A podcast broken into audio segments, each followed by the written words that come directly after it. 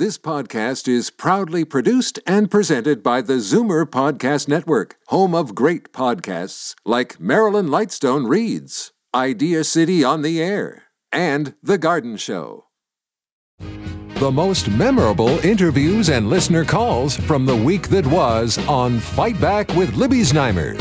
Welcome to the best of Fight Back with Bob Komsic. Good afternoon. Welcome to the Saturday edition of the Best of Fight Back from the week that was. It began with Maskless Monday. The first day wearing one was not required in most public settings in Ontario. A timely topic for Libby and the Zoomer Squad. John Wright, Executive Vice President of Maru Public Opinion Research, Bill VanGorder, Chief Operating Officer and Chief Policy Officer of CARP, and David Cravit, Vice President of Zoomer Media and Chief Membership Officer at CARP. People have to make their, their own decisions. I think that we've long since passed the point, though, where there is a solid one opinion, a scientific opinion on the value of masks, particularly eh, when you consider the variation of the the people. If I don't have COVID, if I've been vaccinated, now I'm putting a piece of uh, fabric over my nose and mouth versus no fabric. Am I, am I doing it to protect myself from you, or am I doing it to protect others from me? Because as of yesterday, they didn't need any protection. I had a COVID test uh, coming back from the U.S. a couple days ago, and I've been vaccinated. So nobody would appear to be at risk uh, from me. So I don't know. I'm carrying around a mask with me. It's in my back pocket so I can put it on and take it off as needed as the situation changes. But I don't think there's, this is just uh, becoming theater for me. It's just, if you feel better doing it, great, do it. But it's not a, uh, I don't think there's one scientific point of view that we can pretend any longer uh, is applied to every situation. Bill, um, what's happening in Halifax there? Well, we're in exactly the same position that you are. The uh, the mandates were lifted as of today, uh, so the decisions that I have to make here are the same that you and uh, David are making in Toronto. And as far as I'm concerned, I I, I must uh, uh, disagree a little bit with my good friend uh, David because you know masks are the simplest thing that we can do. they they do work. There's been confusion about exactly how and why and how much. But but it, they're not a restriction. They're just something that part of our power to uh, protect protect ourselves. So why wouldn't we continue to uh, wear them, especially when we're in uh, larger groups or places where we don't know folks around? And that's what I'm going to continue to do. And uh, when I see you in Toronto uh, two two weeks from now, I expect to be sitting there with David and I will still be wearing my mask, except when we're speaking on the radio. Okay, you'll be sitting pretty close to him when no, you're. I'll, I'll, put my mask on, Bill. I'll make sure I have it. I have it right, right, here. I, I'm, I'm triple vaccinated, so I'm not afraid of David. Right. Okay, you're not afraid of David. That's good. good what about John Wright? Hi, John. Hi. You know what? It's uh, I'll probably be wearing mine uh, more often than not, just because I've become used to it, and I'm a little more concerned about it. But I think the three of us represent what's going on in the public right now. The latest polling that I have show about a third of the public who is fine with just going back to some kind of new normal, keeping an eye on the hospitals and to making sure that it, they're not getting clogged, being open to bringing in some kind of restriction locally, if in fact that's the case.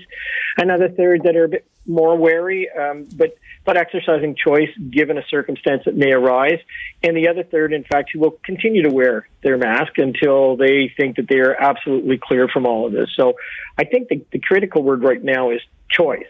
Um, you have the ability to make a decision on your own whether to put the mask on yourself or on your child going to school. The question is whether or not that becomes a bit of a stigma or whether or not, uh, you know, we've got a new variant which may be inbound shortly from Europe and where, whether or not that lands in uh, North America and starts to ramp things up again and on go the masks. So I, I think it's a matter of choice right now and people are, um, are, are considering it for for today going forward. Okay, and David. We have talked in the past about it's up to you to take care of yourself, and that included the vaccines, that included the boosters, the topics we've been discussing in, in the past weeks. So I'm entirely in favor. Have that mask ready to go and use it as you see fit to protect yourself. Fight Back Zoomer Squad, David Cravit, Vice President of Zoomer Media and Chief Membership Officer at CARP, Bill VanGorder, Chief Operating Officer and Chief Policy Officer of CARP, and John Wright, Executive Vice President of Maru Public Opinion Research. You're listening to the best of Fight Back on Zoomer Radio. I'm Bob Komsic for Jane Brown. While Ottawa's new special program to bring Ukrainian refugees here will allow them to stay for up to three years, a lot of bureaucratic hurdles remain, as Libby found out in talking with Toronto immigration lawyer Guidy Mamann and Olga Tchetvertnykh, who's trying to bring her family over. Well, uh, I'm trying to bring over uh, my family, uh, my two cousins, my aunt, and one of my cousins' two children. Uh, it has been very challenging because uh, they left Ukraine thinking they are leaving just for a couple of days. And they ended up being in Slovakia for three weeks without the car, without few things of personal belongings. And they, uh, was staying at someone's house uh, and right now they are uh, traveling to Germany as we speak uh, because they can't stay at someone's place for too long, right? So now they are traveling to Germany, and I hope that from Germany we can start visa application process. But I don't even know how long it would take to get biometrics appointment. I don't know how long it would take to get visa either. They don't have all the documents with them, uh, which uh, Canadian uh, government is requiring for visa, and this is very challenging. And although they have few uh, screenshots of some of them, I don't know if Canadian government would recognize them as, uh, you know, uh, proper documentation to upload for visa application. Guidy Mamann, the last time we talked, we were waiting for details. The last time we talked, the government said that Ukrainian refugees here can stay for up to two years without going for permanent residency.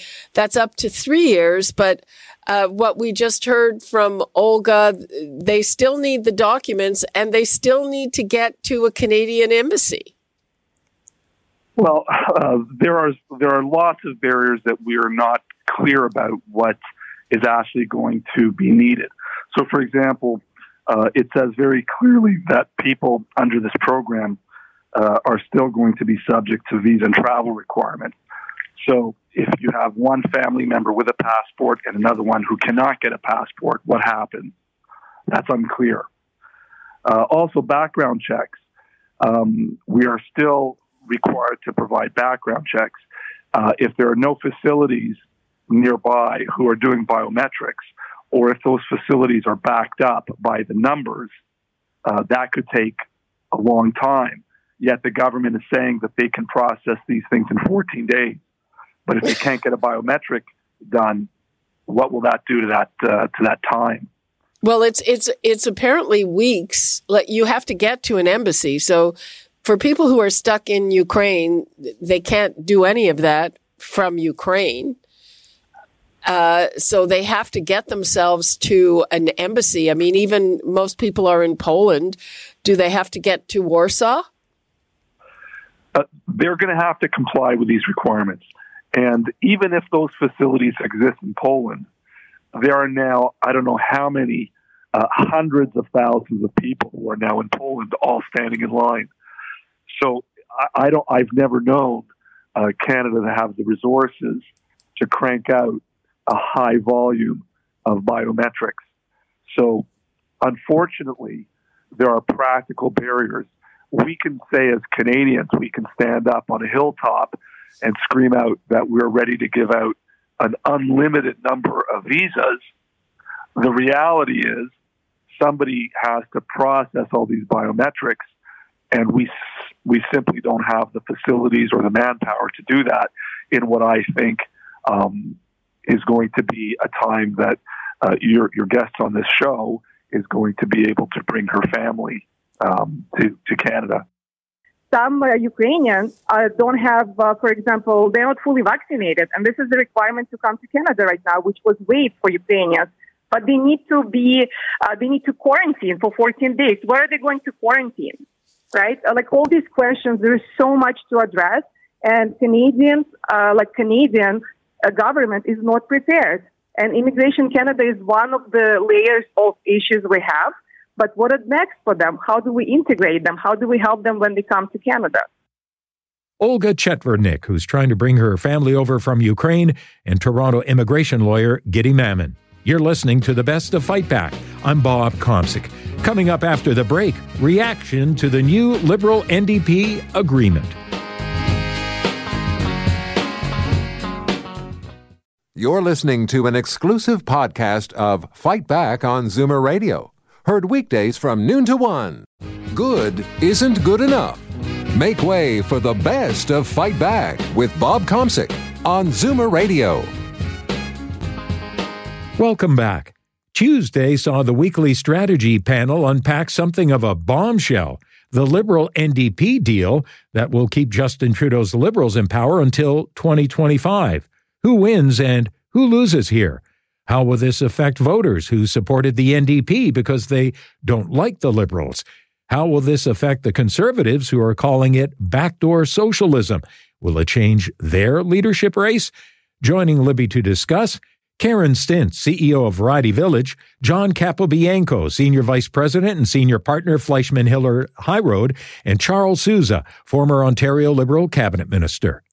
I think it's a good thing for Jagmeet Singh. It's a big achievement for him. Certainly puts him now in a more relevant position.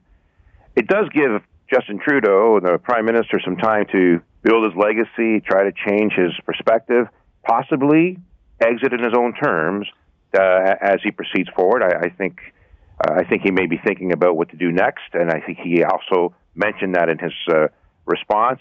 Um, although he said it would be relevant and, or he'd be involved in some capacity. But I think this is an opportunity for the party to rebrand itself. What does it mean, though, for transparency and accountability?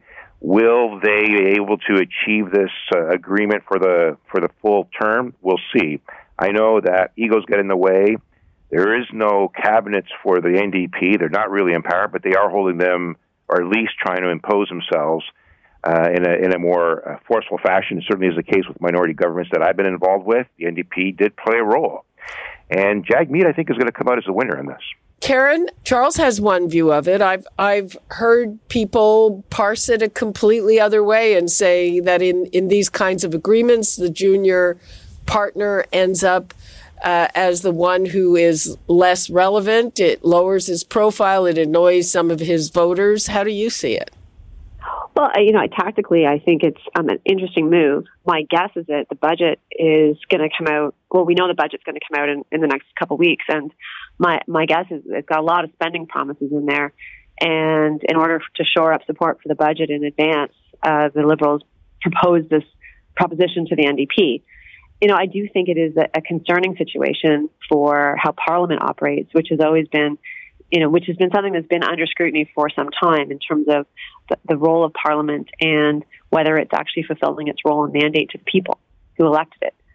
This type of formal arrangement is not typical to the Canadian public, and so. I mean, we'll have to see how, how the tea leaves unfold. I, I think it will be advantageous for the Conservatives once they get a leader because they won't be having to argue against the NDP and the Liberals. They'll be able to target their opposition to to both, and I think that will ultimately serve the the Conservatives well. John, how will it affect the Conservatives, according to you? I think Karen is right. I think it, it does allow for the Conservatives, once they pick a new leader, to have sort of at least one you know, um, coalition to go after versus the separate one. Because I think anything that's tied to the Liberals is going to be tied to the NDP. So I think from that perspective, it's it's good news. But I, I would say that you know, from a from an overall win, I think it's a short term win for for Jagmeet Singh. But over the long run, I think it does the NDP a disservice because what will happen is the, all the limelight, all the decisions are being made by the prime minister, by the Liberal government, and you know, and the NDP will try to say, yeah, yeah, this is you know, this is because of us, because of us. But at the end of the day, Canadians are going to see the Liberals are the ones that are putting forward the legislation, are putting forward the bills.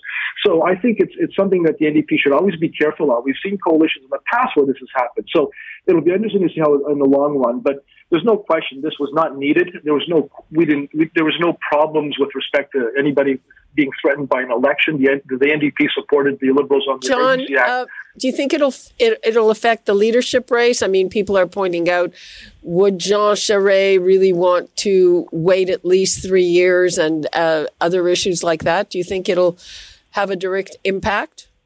I think it changes their, their narratives. It certainly changes the narrative for Pierre Poilievre, who started off his leadership campaign by, by having the tagline Pierre Poilievre for Prime Minister, obviously thinking that he was going to win the leadership vote and, and be right into an election potential. Now it's three years away, so he's got to change that into, into a different type of, you know, he still wants to be Prime Minister, but it's going to take at least three years. So it'll have a bit of a, a, a bit of an effect for sure, Libby, on, on the leadership, but it but allows them to have a bit of a target now uh, with with just not just Justin Trudeau, but now Justin and Jagmeet Singh as a, as a coalition, as a team. John Capobianco, Senior Vice President and Senior Partner, Fleishman Hillard High Road, Karen Stintz, CEO of Variety Village, and Charles Sousa, former Ontario Liberal Cabinet Minister, our weekly strategy panel. This is Zoomer Radio's Best to Fight Back. I'm Bob Komsic for Jane Brown. As head of Ontario's COVID Science Advisory Table, Dr. Peter Jüni has guided us through the pandemic. But more than that, he's always made himself available to answer our questions. He's always straightforward, explaining the science in easy to understand terms. Libby caught up with him as he prepares to leave to take a job in England. Look, we have uh, most of our family in uh, continental Europe, in Switzerland and in Slovakia, and our parents are getting older. Uh, two of uh, out of the four were quite severely ill during the pandemic, not COVID, which showed a bit the limitations, you know, of uh, just having the Atlantic in between and six time zones. And uh, two of our children, you know, our oldest daughter is in boarding school in Switzerland, and she stubbornly would like to finish their high school and our oldest son, we have a blended family of four, two small ones, and the others are uh, are quite a bit older. Our oldest son is there and might have a family soon, so uh, who knows? So all of that, you know, uh, just uh, taken together when then this came up with with Oxford, when they made a really generous offer. It felt like the right move, even though it's really, it's emotionally really difficult and will be really difficult for me to leave, especially also for my wife especially for me.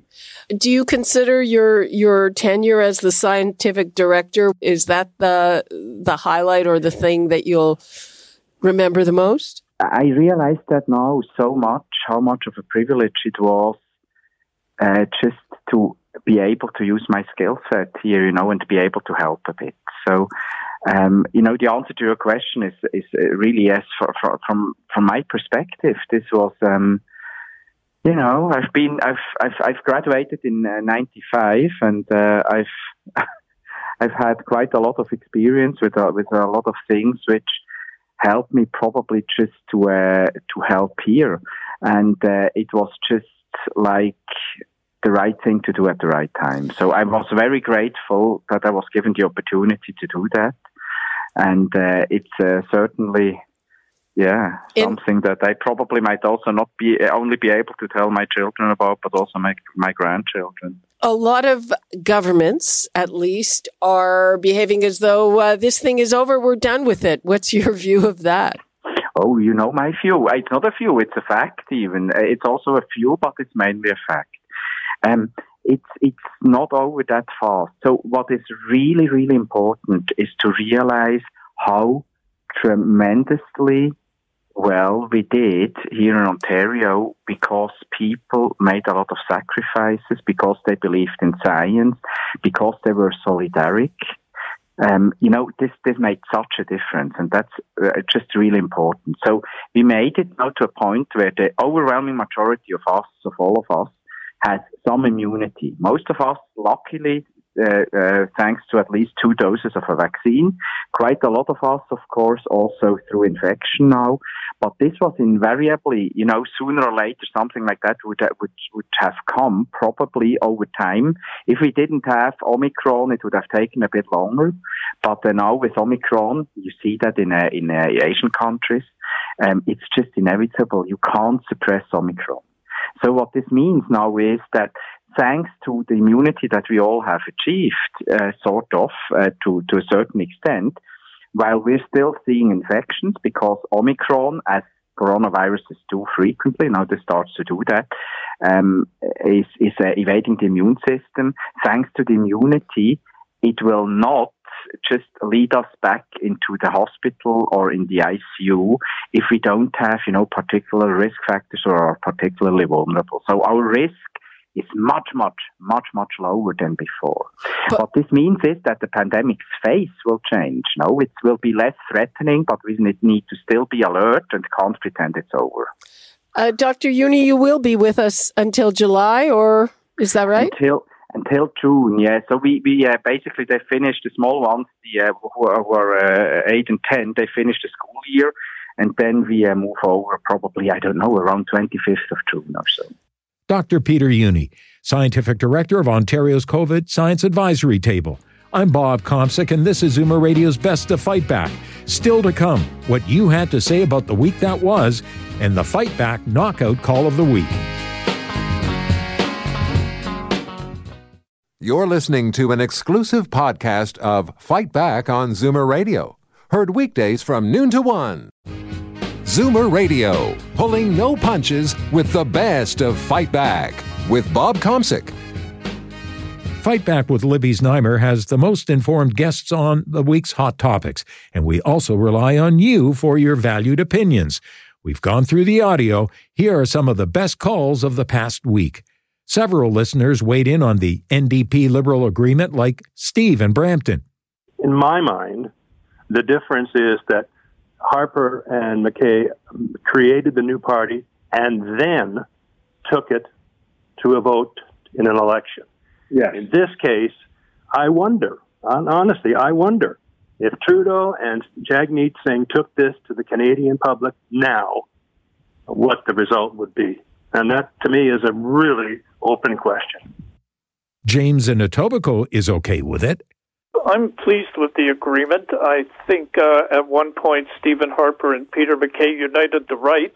I know it's not the same thing, but in effect, this unites the left. And if you look at the votes, uh, the liberals and uh, the liberals and the NDP combined got 49 percent of the votes in the last election. The Conservatives got 34. So this is a, a good reflection of democracy, and I'm pleased with it. Pat in Toronto on whether Canada should be spending more on its military. A key thing for everybody to remember 90% of Canadians live within 100 miles of the U.S. border. So, I mean, our primary defense in this country would be from the Americans. Yes, we should do things on our own, but we've got to remember that 90% factor. I mean, that, that really changes the game. Rosie in Guelph doesn't see the point of increasing our defense spending. Canada has always been a peacekeeping nation, and I really support that. And quite frankly, the evil megalomaniac that we have acting now in the headlines, all he has to do is push a button. If he wants to aim it at Washington, New York, we're just collateral damage. So I don't really see why spending a whole bunch more money on basically weapons that are going to be useless anyway. Bridget in Toronto welcomes talk of a proposed national dental care plan, but still has some questions. I'm so glad they're doing this. I actually am self employed and in my 50s and don't uh, qualify for anything in terms of dental. I've been paying out of pocket for at least two, well, three or four years. Um, I have a root canal coming up next week. What fun! And that's fifteen hundred dollars. So I, would be interested. So I'm glad they're doing it. I'd be interested in knowing how will it, what will it look like? Is this? I mean, will we be able to claim it on our taxes? Um, what would be the method? John in Peterborough is wary of the dental plan. I hope they run this better than they do the one for Ontario, because I have a friend. He's in the lower income and I had to help him to do it about a year and a half ago. He still hasn't seen a dentist. Signed up, got it all done. They were supposed to have an appointment, and they called him and said, "No, we can't bring you in. Uh, put him back till this June." Now that was a year and a half ago. You have to go to their dentist. Yeah. So I don't understand why there's not a system whereby you could go to a dentist you know or where you're comfortable, whatever, and they give so much money. And now, Fight Back's Knockout Call of the Week. There were a lot of great calls this week, but the winner of the Fight Back Knockout Call of the Week is Olga in Toronto about efforts to bring family over from Ukraine. my family um, is in Canada and we have lots of relatives in Ukraine. For now, we were able to evacuate um, our elderly grandmother from Chernihiv. She experienced uh, two weeks of horrific bombings and she's very distraught. For now, we were able to house her in outskirts of Kiev. However, now that we're looking at, desperately looking at measures uh, to bring her here, uh, and waiting for a lawyer to call us back and contact us, it's it's a very inefficient and very cumbersome process. So she's in Kiev. We need to bring her to Warsaw. Not everybody has resources to you know, accommodate their relatives for months on end, waiting for biometrics and waiting for visas. Even if the biometrics is waived, let's say during to her advanced stage, still even waiting for two weeks sitting in Kiev is dangerous. She literally can get killed any minute. That's the stress that people are going through. That does it for today's Best of Fight Back on Zoomer Radio. If you'd like to qualify for the Fight Back Knockout Call of the Week, phone us from noon to 1 weekdays. Or if you have a comment, email us at fightback at zoomer.ca, follow us on Twitter at FightbackLibby, and call our Fight Back voicemail anytime at 416 367 9636. I'm Bob Komsic for Jane Brown. Join me again at the same time tomorrow when we'll round up the rest of the best of Fight Back. The best of Fight Back is produced by Jane Brown, Justin Eacock, and Zeev Hadi, with technical production by Kelly Robotham. Executive producer Moses Znaimer. This podcast is proudly produced and presented by the Zoomer Podcast Network, home of great podcasts like Marilyn Lightstone Reads, Idea City on the Air, and The Garden Show.